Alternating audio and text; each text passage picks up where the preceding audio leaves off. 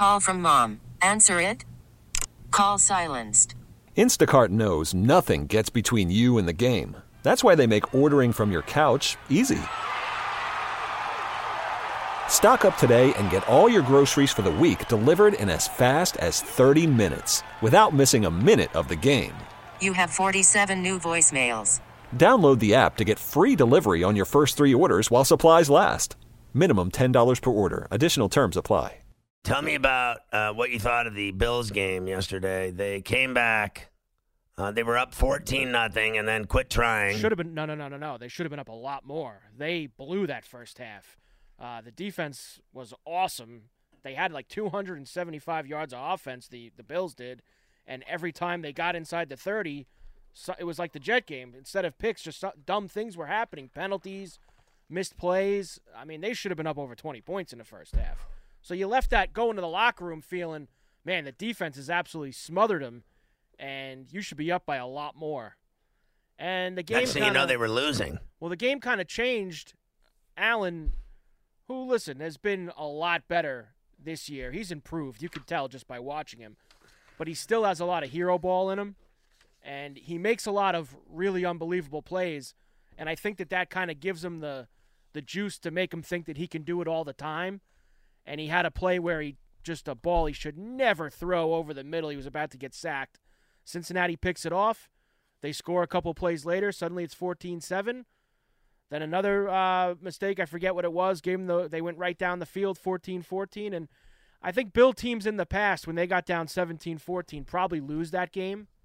But the kid brought him right down the field and uh, got him the win. Seven play, 78 yard drive. Yeah. So and then the defense capped it with a pick to uh, end the game. I saw that John Brown and Cole Beasley were brought to Buffalo. Um, and obviously, uh, do you like having them? Have they been good for you? They've been excellent. This is what we talked about the entire offseason when you asked me about them. They brought in veteran guys who have been in the league a long time on the offensive line and at receiver to help Josh Allen get better. He's already gone. I know it's three games. He was what a 53% passer last year. Everybody got on him about his completion percentage. 70% this year through three games. So he's completing a lot more, more accurate, because he's got professionals around him and he's making better reads. And he's still doing it with his legs when he has to, but he's also making some safer throws aside from the one unbelievably horrid one that he had yesterday.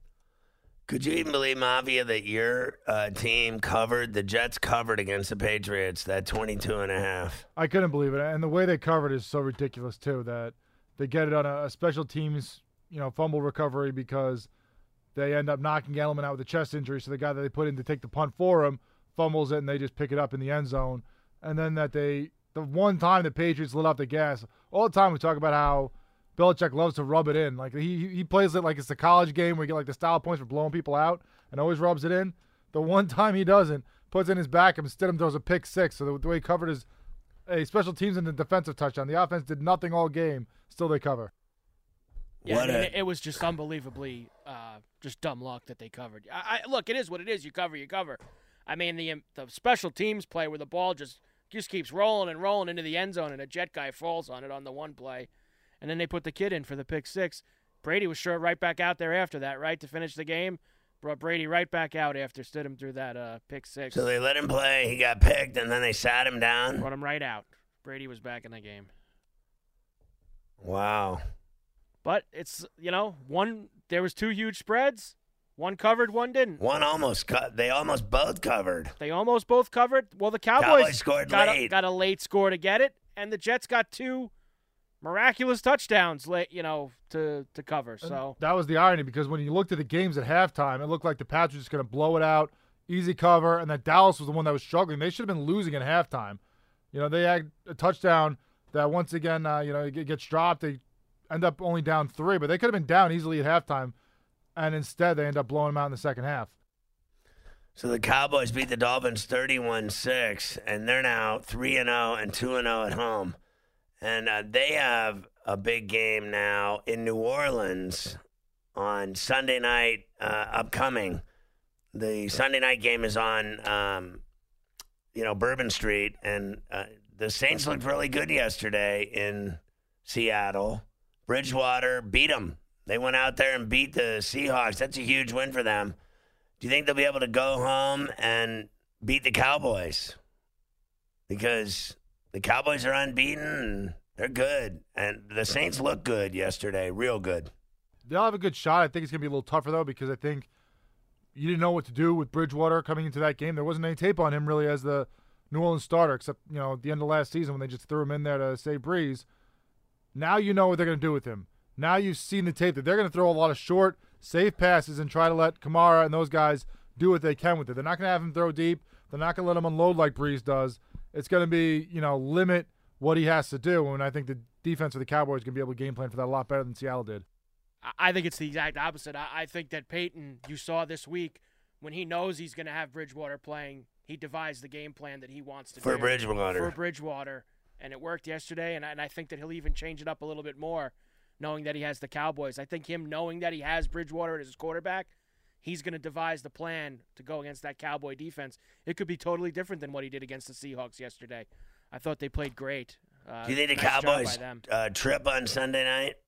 Lose? I think there's a chance that they can. Yeah, I I wouldn't be shocked if the Saints won that game on Sunday night. Especially the way they struggled early against Miami at home yesterday to start that game. I, they probably weren't taking them very seriously, but still, you could have been losing at the half. And you got to give uh, you know a lot of credit to the Saints to go on the road. I don't do think that again. has anything to do with the Saints game. I think they were bored to death with the Dolphins game. They knew they were going to win that game before they could sleepwalk and beat the Dolphins. They didn't even. That, what does that have to do with the Saints game? because it shows you that they, they can't just get up for anything. They, they only need that Saints challenge that they can be taken if they they can sleepwalk at times. Yeah, I don't think that game had anything to do with the game that they have upon them. That all that was was a scrimmage. That's what that was. They did whatever they wanted in that game. They were bored to death. They were standing on the sideline doing selfies. Half speed in the first half. They didn't even Didn't try. care. They didn't even try. So the Packers are uh, now three and zero, and they got Philly on Thursday night in Green Bay. And I got to tell you, I think the Eagles look bad. Eagles are in trouble on Thursday night. They're going into a tough spot. They they're staring one and three in the face right here, and they were. No, I know the Cowboys were too, but a lot of people were on the Eagles to win the NFC East this year. Automatic. Fairly, And fairly Wentz easily. is, uh, you know, they talk about him like he's going to go to every Super Bowl. I don't want to go too nuts on Wentz because I'm not. I'm not putting that all on him. Last week, uh, you know, yesterday or last week, I think their last two losses, the Lion game and the Falcon game, I don't think I can put it all on Wentz. To be quite honest, there's a lot of other facets of that team that aren't playing up to their capabilities. Whether it be the defense, his wide receivers are dropping balls all over the place on him the last two weeks. too. Yeah, there's no Agholor's doubt. dropping balls. They're, they're dropping balls. Did you balls see the everywhere. guy that was saving yes, babies? I did see that. Nice job by Agholor, by the way, tonight. He said invite that- him to the game. Invite him to the game. So nice job by him. Yeah, I think both those last two losses you got to put on the receivers more than you put on Wentz because he threw perfect passes to get game-winning touchdowns and they dropped him.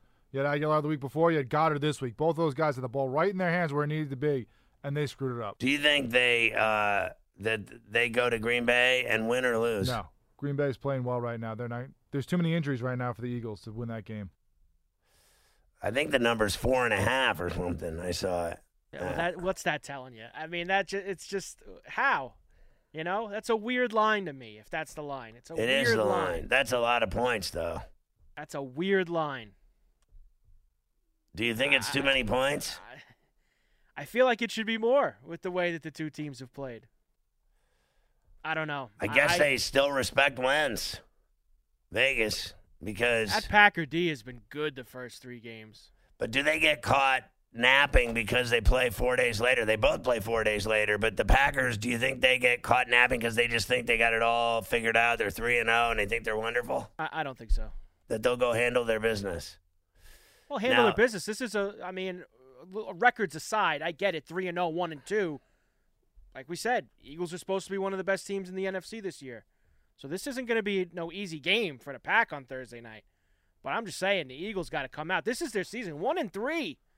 Especially if the Cowboys beat the Saints and go to four and zero this week.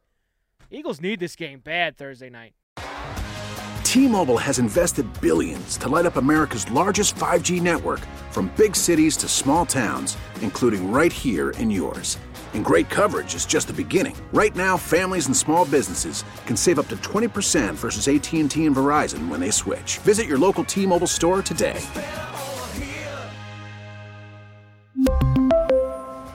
Plan savings with 3 lines of T-Mobile Essentials versus comparable available plans. Plan features and taxes and fees may vary.